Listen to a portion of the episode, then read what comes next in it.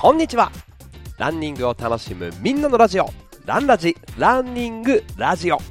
日々のランニングをもっと楽しく同じ空の下で走るランニング仲間の皆さんとつながっていく番組です。走りながらはもちろんウォーキングしながらお車の移動中お仕事の合間にそして家事をしながら何でも OK です。ぜひお付き合いください。今日もナイスラン！01ナイス01その一歩で自分のご機嫌そして健康を作っている皆さんさすがです。やった。自分を褒めていきましょう。ということでランラジお届けするのは岡田匠でございます。ランニング大会や企業の発表会などイベントで MC をしたり YouTube はラントリップチャンネルそして虎ノ門トラスロンチャンネルで情報をお届けをしたりしております。音声配信ランニングアプリライブランというのもねやっておりましてこちらでは生放送。ライブでまあ、週1回から3回ほどねお届けをしております。あとは FM 品川というラジオ局でパーソナリティをしております。ぜひいろんなところでつながってください。よろしくお願いします。ランラジ 80km 突入です。やった。ついに。はい。今回はですね世界の合宿地アメリカボルダーの景色ということでちょっと国境を越えてえ、ランニングを楽しんできましたのでそのお話をしていきたいと思います。この放送はコスパ最強のスポーツサングラスグダーのスポンサードでお届けいたします。グダさん共感サポートありがとうございます。はいもう6月に突入しちゃいましたよ。6月末までグダオフィシャルサイトで使えるランラジのクーポン券がね発行されております。クーポン名はもうそのままカタカナでランラジです。グダーのオフィシャルのホームページで全部の商品10%オフになるよというやつでございますので。有効期限が迫ってきましたね。はい。新しいサングラス新調してみてはいかがでしょうか。はい。ランラジこの通常回ちょっと久しぶりですよね。79、79.5は、えー、っと僕の友達でもあるはい。ランナー中島ゆりさんをお招きして、まあ、トレイルランニングの何ていうのかな楽しさとかおすすめのギアとか愛用しているものとかねあとは実際にレース前にやってることなんかをざっくばらにお話ししたという回を2つに分けて放送しておりますのでぜひそちらも聞いてください。なので通常回ちょっと久しぶりなんですけれどもよろしくお願いします。もうこの期間中ですねもう実は週末もうなんか大会だらけで柴又百景があって翌日翌週がチャレンジフォートさつきリレーマラソンがあってこう土日連続でね国立競技場があってその翌週に富士ヒルクライムという自転車で富士山の5合目までずっとね登っていくというヒルクライムっていう種目があるんですけどそれの MC をしてきました3週連続あの丸山カレンさんとね一緒に大会を盛り上げてきましたよご参加の方々お疲れ様でしたそしてねこれ収録してる週末はえー、っと飛騨高山とか岩手のなんだっけあのウルトラ。銀河。あとあと奥信濃か。ロングレースもたくさんあるというところで。結構ね関東梅雨入りしてまして。このね1週間で。むっし暑いじゃないですか。でまだね体が暑熱順化暑さに慣れてないという方もいると思うんです。汗が出づらいとかもう大変。ちょっとへばっちゃう。で中でロング走っていうね方。ちょっとレース中しっかりと水分補給、あとミネラルの補給ね、まあ、分かっちゃいるけどということだと思うんですけど、早め早めでいきましょう。よろしくお願いします。で、あの、これをね、聞きながら、まあ、普段走るよとか、これから走るよっていう、まあ、日々の、日々のじゃない、それ高山、ウルトラのマラソン、日々のランニングの中でね、もうこういうやっぱり暑熱順化大事だと思いますんで、週末もし時間がある方はね、あえてちょっとこう太陽の下とかでしっかりと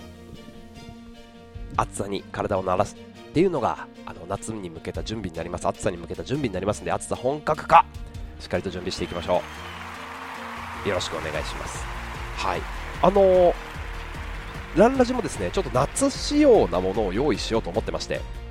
通常発売、あのー、予約販売でお届けしてたランラジ T シャツをねノースリーブ今作ってます。ランラジ T シャツ白のノースリーブ。ちょっと発表しばしお待ちいただければと。ノースリーブ作ってるのとあとね黒バージョンってどうなんだろうと思って1回サンプル作ってみてるんでちょっと黒が欲しいなというお声があったら、ね、それもお届けをしていきたいと思います。あとは新しい T シャツちょっとデザイン作ってましてちょっとね今日もナイスランは残しつつちょっと表の部分をなんかイラスト入りで作っていこうかなと思って準備してますね。ぜひあの発表したら。見てみてください。よろしくお願いします。はい大会のねお知らせ MC のお知らせですが6月18日富里富里スイカロードレース。こちらで MC をさせていただくのと8月の27日日曜日は北海道マラソンですね。はい出られる方よろしくお願いします。あとはトレイルで10月の6日から8日で開催するのがレイクビワーでしょ？これまちょっと100マイルのレースねハードなレースでございます。あとは10月の29日大阪の長井スタジアムで駅伝大会がありますので出られるという方ぜひお待ちしております。フルの駅伝ですねはいフルマラソンの距離あ違うなハーフだったっけなどっちだっけ？まあ、あの10月29日、大阪です。よろしくお願いします。あとはですね、11月の5日に甲州アルプスオートルートチャレンジという山梨県で開催されるトレイルランナーの小川壮太さんプロデュースの大会があります。こちらでも MC をさせていただく予定になっております。甲州アルプスオートルートのいろんな種目がありますんで、ロング、100キロ超えのものもありますし、まあ、30キロぐらいのものもあるので、ぜひいろんなレベルの方、エントリーお待ちしております。久々にお届けをできているのは嬉しい。80キロ。はい。アメリカボルダーに行ってきたんで、ちょっとその話をしようと思うんですけど、あの、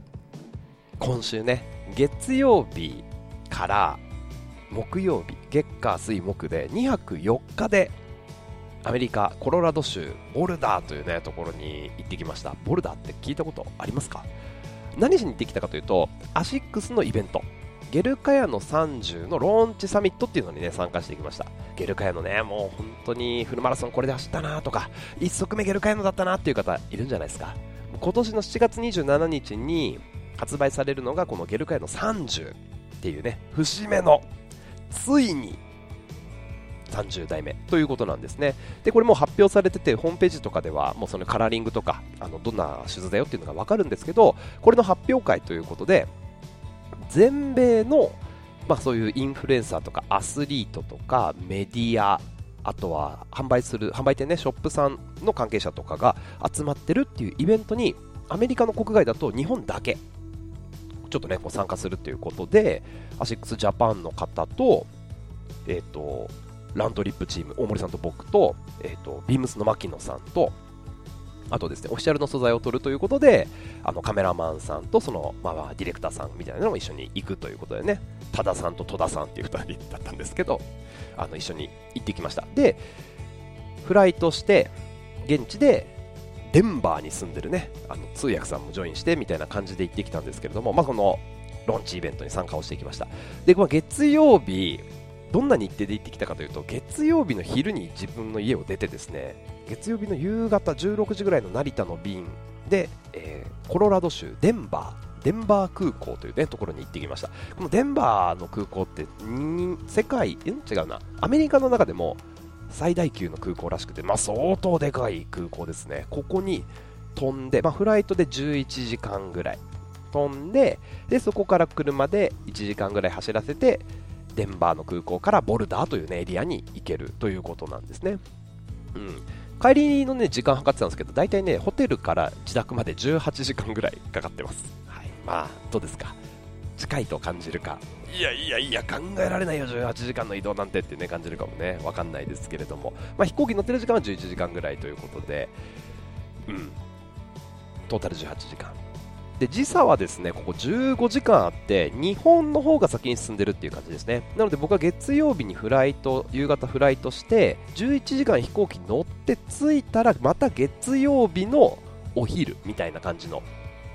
時間帯でした。だからねここね飛行機でねしっかりと寝とかないともう着いた時にですよ。だから日本はもうとっくのとに深夜みたいな深夜というかだから早朝みたいな時間帯になってるわけですけど寝てないとだから大変な時差ボケが起きちゃうんですけど、なかなか眠れなかった。飛行機めちゃくちゃ混んでましたね。まあ、ほぼ外国の方、日本人はほぼいないという状態で、もうほぼ満席です。空いてるところもなく、もうキッチキチの中ね、僕はあの、真ん中これ333になってるんですよ。横の並びが9席あって、エコノミークラス。真窓が、窓側か。左の窓側で、外国の方窓際。で、真ん中大森さん、隣僕みたいな感じで、息はね2人で隣り合って座ってたんですけど。いやなかなかねちょっとタイトなシートで。眠れなかったですね。大変でしたね。まあ、そんなこんなで、あの時差ボケの中現地に着きまして2泊4日ですね。2泊アメリカで。泊まって帰ってきたという ま、超弾丸ツアーだったんですけれども日本でその現地デンバーに住んでるというあの女性の木村さんという方とアシェックス USA にね勤めてるアシェックス US のあのゲンさんという方と合流をしていろいろ個人ネットというかナビゲートしていただくという感じでございました。このアメリカボルダーってどんな場所なのっていうとまあ実業団とかで走ってたよという方とか結構行ったことがあるよってそういう方はいるかもしれないんですけどどんな場所かというとまあ本当にね世界の合宿地でございます。日本からだと、えー、高橋尚子さん有森裕子さん野口みずきさんこういうオリンピアンもそうですし、まあ、大迫傑選手とかね、まあ、こういう陸上をやっている選手たちが合宿をしに行く場所としてすごく有名です日本の実業団も実際に僕が行っているタイミングでどっかのチームがね合宿してたそうです。はい、なんでこれ合宿しに行くかというと、すごいね、標高が高い場所なんですよ。えーと、ボルダーのダウンタウン、僕らが泊まってたホテルがあるところがですね標高の1600メートル。これ高いっすよね、標高 1600m。だって高尾山って600しかないんですよ、599m しかないから、もうそれよりもはるかに高いわけですよね。神奈川県の、ま、丹沢みたいなもんですよね、もうそこが町。まあ、すごい高いところに町があってでそこからさらにマグノリアロードと言われるオリンピアンがいわゆるロングジョグとかトレーニングをする土の道があるんですよ、こう実際に走ってきたんですけど、ここがですねそのダウンタウンからさらに 900m 車でブーンって20分ぐらい登ったところにそのマグノリアロードというのがあって標高 2500m でロングランをすることができるという場所がある、まあ、日本とかねそういう場所だとなかなか山2500ってなると、まあ、八ヶ岳とかそういう高いところの山のエリアに行かないと走れないんで普通にロードのシューズで淡々と同じペースで刻むとかそういうトレーニングができないわけですよ。なのでわざわざそこに行くと。すごいですよね、うん。まあ、という場所に行ってきました、まあ、標高が高いっていうことなんですけどこれボルダーって英語で調べるとね大きな岩っていう意味があるんですよ。なのであのクライミングとかねする方だとボルダリング、まあ、今室内施設でボルダリングしようよなんて言いますけど、まあ、ボルダリングっていうとね大きな岩するみたいな意味ですよね。大きな岩するっていう、まあ、感じの場所なんですけど、まあ、まさにその名前がついてる通りですねこのボルダーって場所大きな岩がドカーンって出た山がもうそのダウンタウンの目の前にそびえ立ってるわけですよ。山がドカドカドカドカーっと、うん、でそこからその山々からですねすごい勢いで川、水がねザワーって流れててその流れ込んでる川の流れ、この川の横にランニングロードとかマウンテンバイクで走っていける道が整備されてて自然公園になってるという。もうなんといっても山へのアプローチもすぐだしあのこのクライミングする人もスキーする人もマウンテンバイクする人もロードバイクする人もランナートレイルランナーとにかくいろんなアクティビティ自然遊びすることができるというもうね天国みたいな場所なんですね。天国って言うとあれだけども。あのこの大きな岩という、ボルダーというのが大きな岩という意味だけあってですねこう山に登っていったり街中から1キロ2キロこうやってジョグをするとですね本当にリアルビッグサンダーマウンテンみたいなでこのねゴツゴツしたね山どこにあんの？なんてディズニーランド行った方思ったりしませんでした？はい。ボルダーにありました。リアルビッグサンダーマウンテン。これねアシックスの城島さんが言ってたんですけどビッグサンダーマウンテンみたいですまさにそれ。すごかった。まああの岩でねそういう炭鉱とかで栄えたっていうのがね、まあ、このエリアの特徴だったりするみたいなんですけどいろいろ取れるんでしょうね、まあ、本当自然がすぐそこにあるっていうところで今年はなんかね5月まで雪が降ってたそうで僕らがいるエリアから遠くに見える山も結構雪がついたりっていうねしてました。5月までですよ、まあそれシーズンにもよるんでしょうけど、かなり、なので10月、11月ぐらいからもう半年以上雪があるっていう状態なのでスキー、スノーボードが楽しめると。でそこから、まあ、あんまり春とか秋とかちょうどいい気候は少ないけれども夏がやってくるっていうのをねちょっと現地の木村さんからお伺いをしました。うん。でこのダウンタウンの街並みもね素晴らしくて僕らが住んでるそのあ 僕住んでない住んでない。おい。泊まってただけだよ。泊まってたね。そのダウンタウンもうんどれくらいかな？ダウンタウンという街並みなんかこう石畳でぶわーっと広がってて大きな一本道があってですねその左右にまあ、カフェがあったりバーがあったりレストランがあってでいろんなね、まあ、お土産屋さんもあるんですけどアウトドアショップがむっちゃあるんですよ。日本の、まあ、渋谷の明治通りみたいな感じでですねアークテリクスパタゴニアノースフェイステリヘリーハンセン。えっ、と、あとどこだっけ？まあ、コトパクシーの路面店もありましたね。まあ、こんな感じでもいろんな路面店、まあ、日本にはないようなお店とブランドとかもバババババーと出てて、さすがやっぱり山のふもと、アクティビティを楽しむ皆さんのために、そういうブランドが路面店を出してるっていうね、あモンベルもありましたよ。うん、モンベルにはね、しかもね、日本人のスタッフがいましたよ。2週間前に出張してきたんですとかつって、やっと家決まりましたって日本人のその方おっしゃってましたけど、まあ、あのそんな感じで、アウトドアのお店がバーっとね、並んでて、背が高いものがなくて歴史のある、まあ、ちょっとレンガ造りの建物もあれば新しいそういうアウトドアショップも入ってきたりっていうのでね結構新旧入り乱れてる感じで街並みはすごい落ち着いてて静かであの過ごしやすいなっていう場所でした、うん、でしかも本当に 100m ぐらいポッと行くと川があってランニングロードがある。大きな公園があるっていう。でそこの公園をぶわーっとそのまま上流に行くと山の上まで行けるよっていうね。素晴らしいもうフィールドの近くで。最高ですね。羨ましくなりました。あのー、日本で行くとまあそのリゾートっぽいっていうところも含めて軽井沢とかああいう感じなのかな、うん、あと標高の高さで合宿地っていうと、まあ、日本でいう菅平なのかなっていうね長野県っぽさみたいなのをちょっと感じるっていうようなね場所でございました。実際にこうサポートしてくれたアシックスの US のゲンさんに聞いてねアシックス US のゲンさんは U うん？えー、っとねロサンゼルスに住んでる。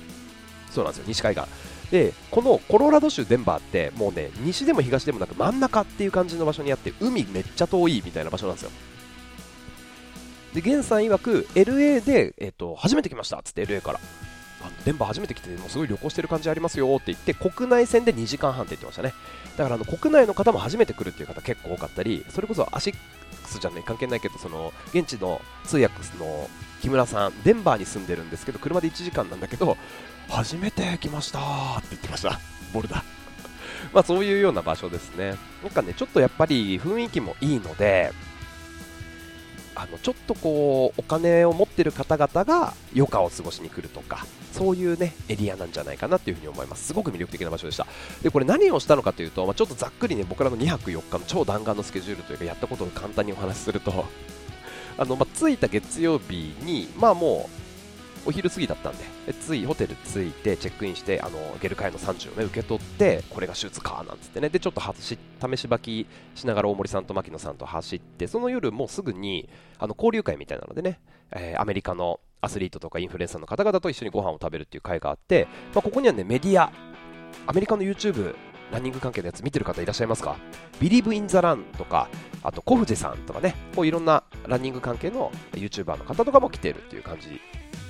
でした。でまあこれでご飯食べてもう時差ボケで気絶するようにねカーって寝て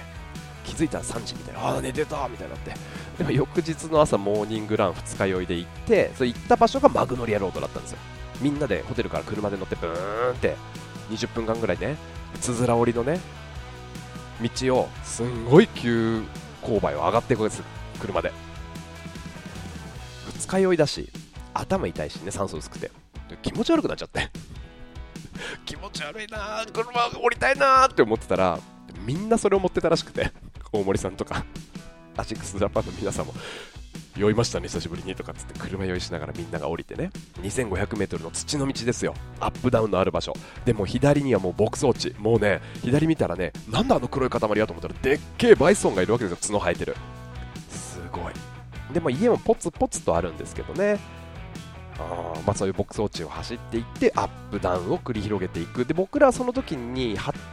8マイル？4マイル？違う8キロか。5マイルですね。だから4キロ行って帰ってくるみたいなコース走ったんですけどキロ7でねキロ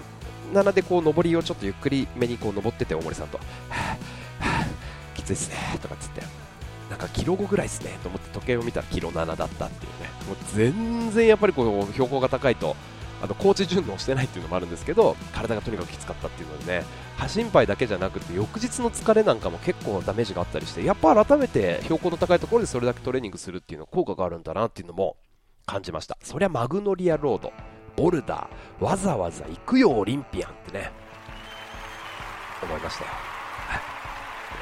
まあ、そんな感じでそのモーニングランでマグノリアロード走った後にその中日ですよね。その中日はプロダクトマネージャーこの茅野をね作る時のどんなモデルにしようってこう考える頭の一番最初考える人ですね全体の設計をする人っていうのがあのチャドさんっていう方だったんですけどこの方へのインタビューとかあの各メディアにねアメリカの方に「カヤノの30どう思う?」みたいな話をインタビューしたりっていうのをやってコンテンツを制作してでディナーしてでディナーもですねアスリートのトークセッションとかあったりしてマラソンとかトライアスロンのアメリカの代表の選手がはい来ていてまあこれあれですよやっぱりアシックスのスポンサードしてるトップアスリートたちが来ててこれトークセッションしたりしてで翌朝えっとラントリップのライブ配信を朝6時半から行いましてご覧いただけましたでしょうか？これアーカイブも残ってるのでぜひ見てみてください。概要欄にちょっとリンク貼っておきます。日本時間はね夜の9時半だったんですけどあのライブ配信をして終了っていうね。でも最終日ねもうそれ終わったらそこ帰らなきゃいけないはずだったんですけど飛行機がディレイをしてありがたいことにモーニングランして朝食をホテルで食べてでちょっと観光して帰るっていうねあの午後発になったっていうのがねありがたかったですね。ナイスディレイでした。あの現地のね REI っていうアウトドアショップがあるんですけど、これもアメリカの、ね、全土でトントントンっていくつかあるんですけど、REI に行って、まあ、アウトドアショップですよね、もうすごい何でもありますよ、トレイルランニング、ロードランニング、マウンテンバイク、カヌー、クライミングなどなど、もうアウトドアアクティビティもいろんな製品が置いてあるっていう、まあ、大きなお店があってね、ここに観光しに行って帰ってきたっていうような感じなんですけれども、まあまあ怒涛のような204日でございました。はいやばい、ちょっと時間が足らないな。あのちょっとね、感じたことをざっくりとお話ししていくとですね、まあやっぱり1つ目が、アシックスすごいなっていうことで、もシンプルに、もう全米からアスリートとかメディアとかインフルエンサーとかショップを集めてね、イベントをやるわけですよ。まあ、アメリカの各地から集まるそういう交流の場を作ってくださってるっていうこと。あとはこういうの茅野の産地を作ったっていうものづくりのクオリティはもちろんなんですけどそれをこういう場所で伝えるっていうね伝え方が本当にね上手だなーなんてね思いました。で海外のそのアメリカの方々といろんな話を通訳さんに入ってもいただきながら源さんに入っていただきながらこう話を聞いていくとですね日本のブランドアシックス。あ間違った。A6、うん、めっちゃねクールなんですよ。海外の選手たちはすごいそれをねかっこよく着こなしてるしその印象としていやアシックスってめちゃくちゃかっこいいよねっていう風に言ってるわけですね。どうですか？ちょっと日本人の意識と差があるななんて思いませんか、うん、でもねこれ本当に最近出てるそのシューズアパレルデザインも含めてやっぱりねあのー、着こなし履き方次第ですごいかっこいいななんて思うんですよね。向こうの方が着てるからかっこよく見える。いやいやいや実際にねクールになってると思いますんでちょっとこう海外の方の着こなしとかを参考にしながらやりたいななんてね思いました、まあ、いずれにしても日本ブランドはとにかく世界で愛されている世界の A6 だったっていうのをね改めて実感することができました。はい。であの現地にそのランニングのお店の方々も来ててですねフリートフィートというアメリカの中のランニングスペシャリティショップランニング専門店ですよね。だから日本で行くと多分アートスポーツとかステップとかまあ専門店、まあ、そういったところに似てると思うんですけどこのフリートフィートっていうお店が全米で250店舗あるんですって。すごくないですかこれ？アメリカ50州。50で割ったとしても50店舗。1つの州にね。全米で250店舗ランニング専門店があるってすごいですよね、まあ、それだけアメリカってランニングが多分日本よりも身近でランニングカルチャーが広がってるんだなっていうのをね改めて実感をしました。手軽にやってたりみんながなんかマラソン大会に参加してたりとかっていうねそういうカルチャーが広がってるんだなっていうのをねやっぱり改めて感じることができました。そんなに敷居の高いものではないということですね。まあ、やっぱりアメリカってちょっと保険がないっていうのもあって自分自身の体の健康を自分で作んなきゃいけないっていうのが、まあ、プレッシャーというかそう思ってる方が意識が高いんでしょうね。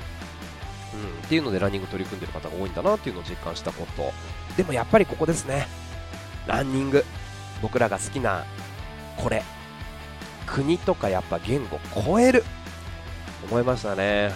まあ、共通の話題がありますよね。どんな大会でデビューしたとか自分がどれくらいのフルマラソンのタイムを持ってるんだとか海外こういうところに行ったことがあるよ。自分のエリアのマラソンはこういうのがあるよ。とかね。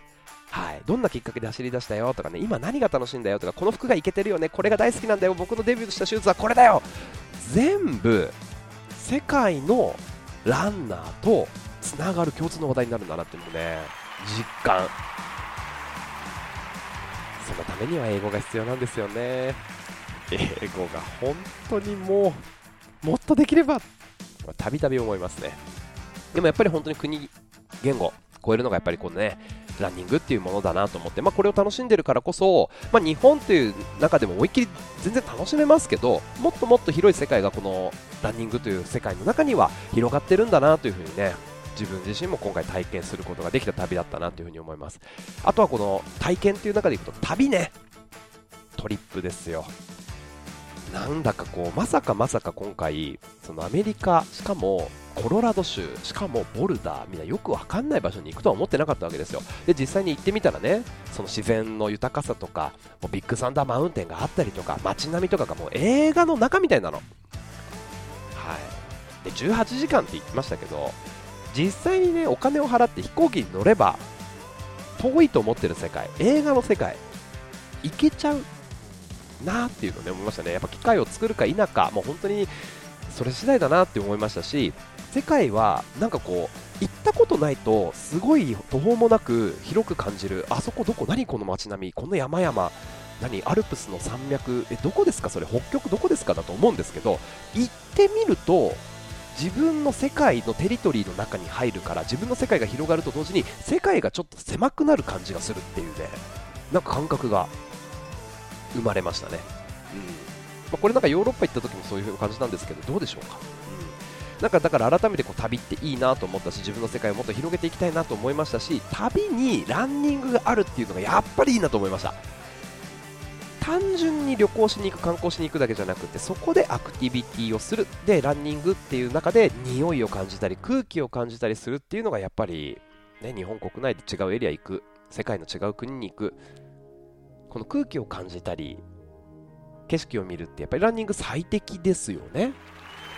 旅ランを楽しんだことがある方は皆さん実感してると思うんですけど。だから改めてこうラントリップ旅にランをするっていうのはすごくいいなぁなんてね。思った次第でございます。今回ですね、僕、あの動画を結構撮ってまして、GoPro をレンタルして持ってって動画撮影したので、これをですね、ちょっと自分のチャンネルというか、作って、何かしらの形で動画を上げたいなと、ラントリップでもなく、虎ノ門でもなくね、上げていきたいななんて思ってるんで、ちょっとアップしたらぜひその現地の様子ね、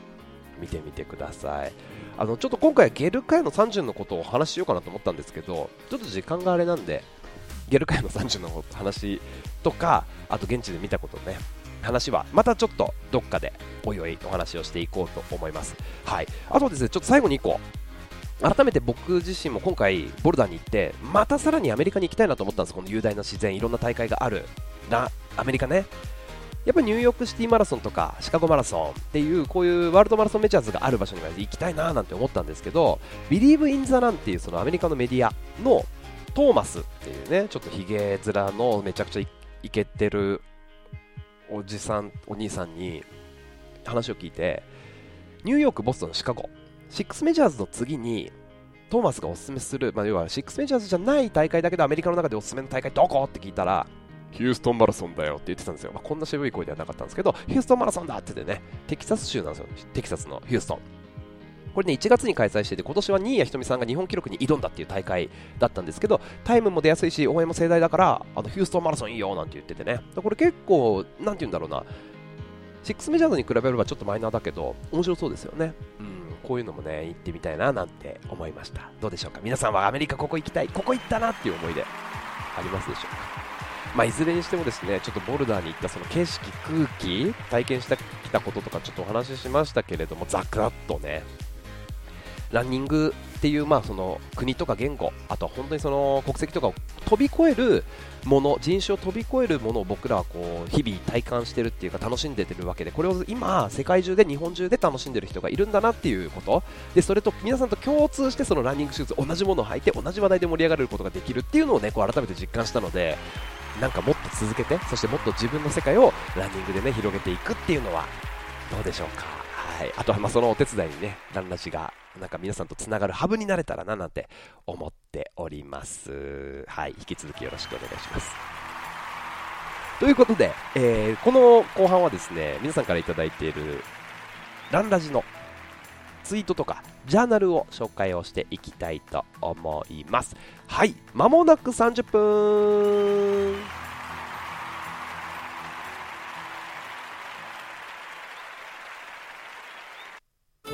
のランニングをもっと楽しく。ランニングラジオ。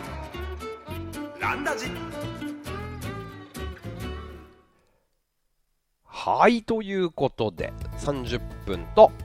20秒経過でございます。今日もナイスラン。ナイス01お仕事やってるという方もね日々のお仕事の積み重ね日々のランニングの積み重ねで未来を作っていきましょう。どんな方向に行きたいのか。そして今自分がどんな場所にいるのか。どんな場所にいてどこに行きたいのか。それをこうよりよくより早くより健康により楽しく一歩一歩日々をこう積み重ねていくことができる。そこに役立っているのがランニングじゃないですか。言われなくてもそんなこと分かってますよってね。失礼しました。はいということで、えー、そんなランニング大好きの皆さんとつながっております。ランラジはい。皆さんからいただいてるですね私の現在地前回の78キロかなのお題でしたね。たくさんの方にご参加いただいてるんでこの辺紹介をしていきたいと思います。皆さんご参加いただきありがとうございます。えさてさて。どんなものが来ているんでしょうか？えっ、とですねじゃあまずはマシューさんありがとうございます。あさつきのリレーマラソンねご参加いただきありがとうございました。一緒にランラジ T シャツを着て写真を撮ったいい思い出でございます。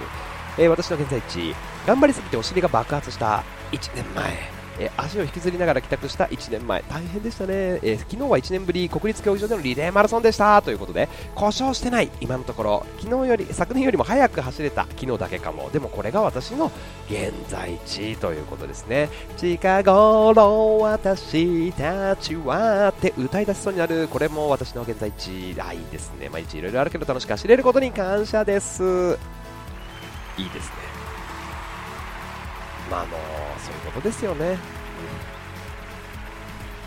うん、そういうことですよ、えー、カメラ猫さんお疲れ様でございます、うん、そう怪我をされてリハビリ中っていうことですよね。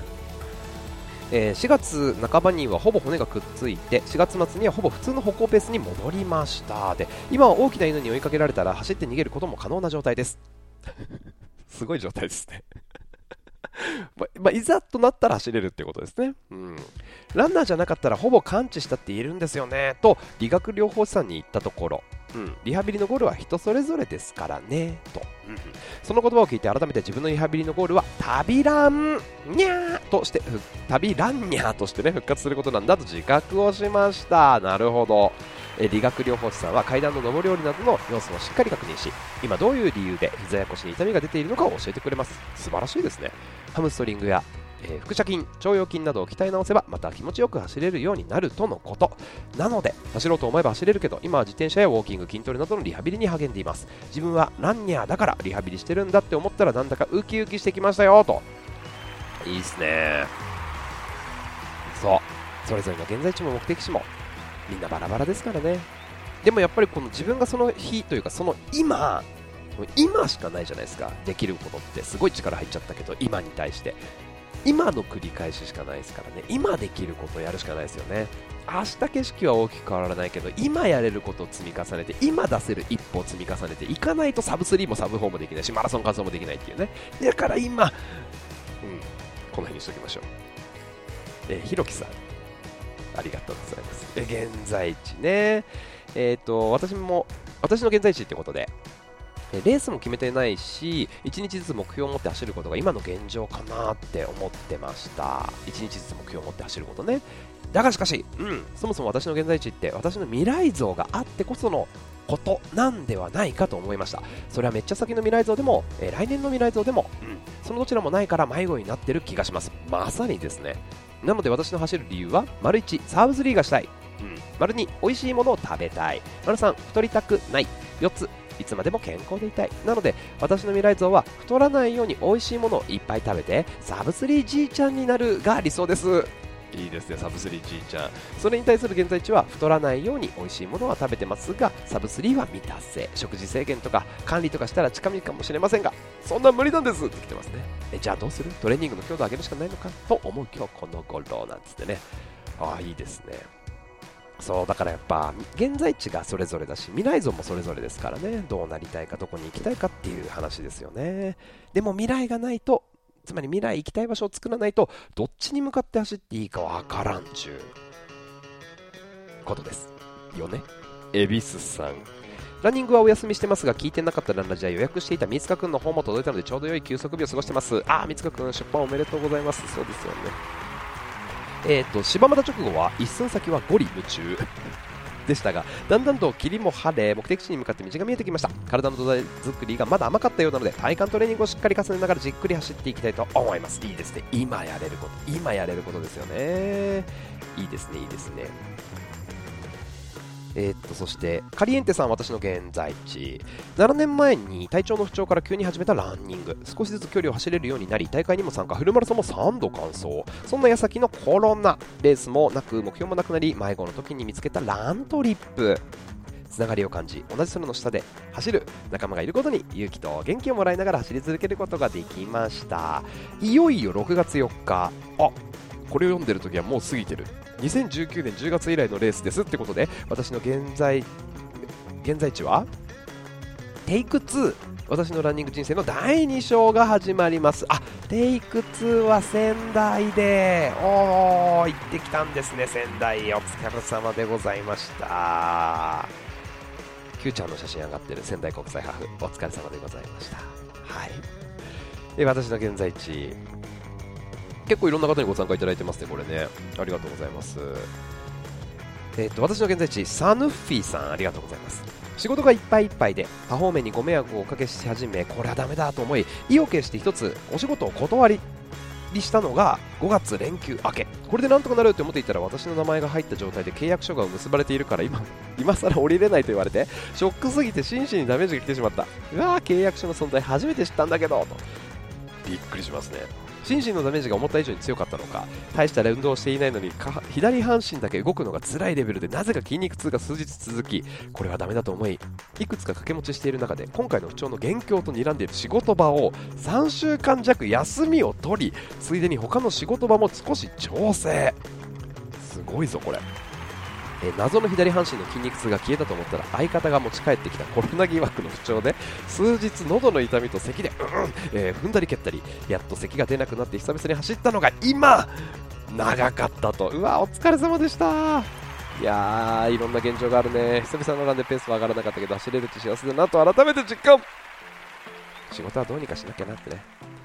姉さんのフィースありがとうございます。いやそうなんですよ。働かないとね。走れないし走れないと働けない。いやーでもランニングだけが全てじゃないですからね。仕事も大事ですからね。でもこういうの大事ですよね。なんつったってやっぱ自分の体があってこそ自分も幸せになれないし自分の家族とかね周りも幸せにすることができないでしょ。だからまずは自分の体自分の幸せを自分が作るっていうところをやっていかないと周りに波及していかないっていうね。だから大事ですよねこうやって仕事調整するのってね。自分のシグナルに耳を傾けるというかね。えー、そしてチキさんありがとうございます。チキさんはここ1年くらいでやっと走るのが楽しく思えてきてタイムも縮んできたところでまさかの故障測定筋膜炎まだ痛みがあるものの整体の先生からお許しが出たからぼちぼちランを再開。改めて走れることに感謝しているとこです。うんまさに。次の目標は来年の名古屋ウィメンズマラソンでサブ4でも今は体と相談しながら無理なく楽しく走れればいいかな。そうですね。そう。いつもたくさんナイスランをくれるジャーナリストの皆さんやポッドキャストでモチベアップを助けてくれる。ああ匠さんにも感謝です。ということでいやこちらこそつながっていただきありがとうございます。でもねやっぱそうですよね。ああそっかって普段自分が苦しんでるだけじゃなくていろんな人がいるんだなってね思いますよね。うん。えっ、ー、とご参加ねありがとうございます。ヨンヒさんヒーボーさんあとはたくさんいらっしゃいますよ、えー、よし FZ1 さんマルさん。アーチンさん。あアーチンさんも足の違和感？疲労が抜けにくい。場所の現在地でじっくり考えちゃいました。それには休息が一番なんだろうな。ということで今朝は大雨休息するにはちょうどいいということで決めてたけどライブランを聞き始めちゃいました。そしたらうずうず走ろうよともう一人の私がつぶやいて走っちゃいました。意志弱いなってきてますね。雨風でイヤホン飛ばされたりバタバタなんだったけどやっぱり走るとすっきり気持ちいいとね。いいですね。お疲れ様でした。休息したいけどできない。しよう。時にはね。まあ梅雨入りましたからね。休息とランニングのバランスうまく取りたいですよね。走れない走れない雨ばっかりだってストレス溜めるのも良くないし走りすぎるのも良くないと思うんでまあバランスですよね。ありがとうございます。あとうんと花山くるみさん、手羽先さん、健太さん、はるくんちーくんのちっちさん、周平さん、えっ、ー、と、ステップフォワードさんね、二郎さん、え、真冬さん、ありがとうございます。あ、ランラジ78キロとライブランを聞きながらのんびりランということで、えー、真冬さん、ありがとうございます。少し抜け殻症候群って言いたいほどモチベが上がらない走らないより走る0から1に早くは走れないけど、うん、私の現在地はあやふやだけどランニング大好きは変わらないぼっちぼち自分の体と対話して走ってこうはい。匠さんも置いてかれてる感があるとは親近感ですね。VRWC 感想おめでとうございます。はい。ちょっとこれ、この私の現在地結構いろんな投稿があるんでもしかしたらちょっと次回もこれを紹介するかも。あちょっと待って。あビンナさん。はい。ありがとうございます。これ柴田悟さん僕の先輩 DJ のね柴田悟さんが作ったあのパイナップルの T シャツをあげていただいてますけど朝から匠さん憧れの柴田悟さんのラジオをのんびり聞いてました。金曜日ですね。匠さんも品川のラジオできていた同じ T シャツです。ということで、えー、私も柴田悟さん昔から大好きですよと。あ私の現在地。中学時代からラジオが大好き。まさかあるラジオ DJ さんの言葉がランニングデビューするきっかけになったとは。え？誰？いろいろありますね。はい。えー、っと、まあ、皆さんからのね、シンシンさん、マーボーさん、周平さんなどなど、黒崎みゆきさん、はい、ご投稿ありがとうございます。えー、スタートから42分が経ちました。今回はそろそろこの辺でおいとましたいと思いますが、あの、また現在、私の現、現在、私の現在地の、えー、残りの投稿もちょっとね、見ていこうかなと思っているのと、ちょっと僕がラントリップちょっとしてきたので、皆さんからもちょっとその、直近行ったラントリップの話とか、ぜひ教えていただけないでしょうか。なので今回はですね、まあ、初めてなんですけど、ハッシュタグラントリップ、カタカナで、ハッシュタグラントリップとハッシュタグランラジをつけて、あのランラジのお題ってちょっと頭にね、つけてください。ハッシュタグラントリップのものって結構いっぱいあると思うんで、よろしくお願いします。ランラジのお題ってつけて、皆さんが言ったラントリップの話、ぜひ教えてください。Twitter、ジャーナル、Instagram、ハッシュタグランラジをつけてのご参加、引き続きよろしくお願いします。日々のランニングをもっと楽しく、同じラン、面の下、ランニングをいろんな場所で楽しんでる皆さんと引き続きどんどんつながっていきたいと思いますのでまた聞いてください。この番組はコスパ最強のスポーツサングラスグダーのスポンサードでお届けいたしました。もっと楽しく皆さんとつながっていこうと思います。一歩出した皆さん今日もナイスラン！お届けしたのは岡田匠でした。それではまた次の放送でお会いしましょう。バイバーイ。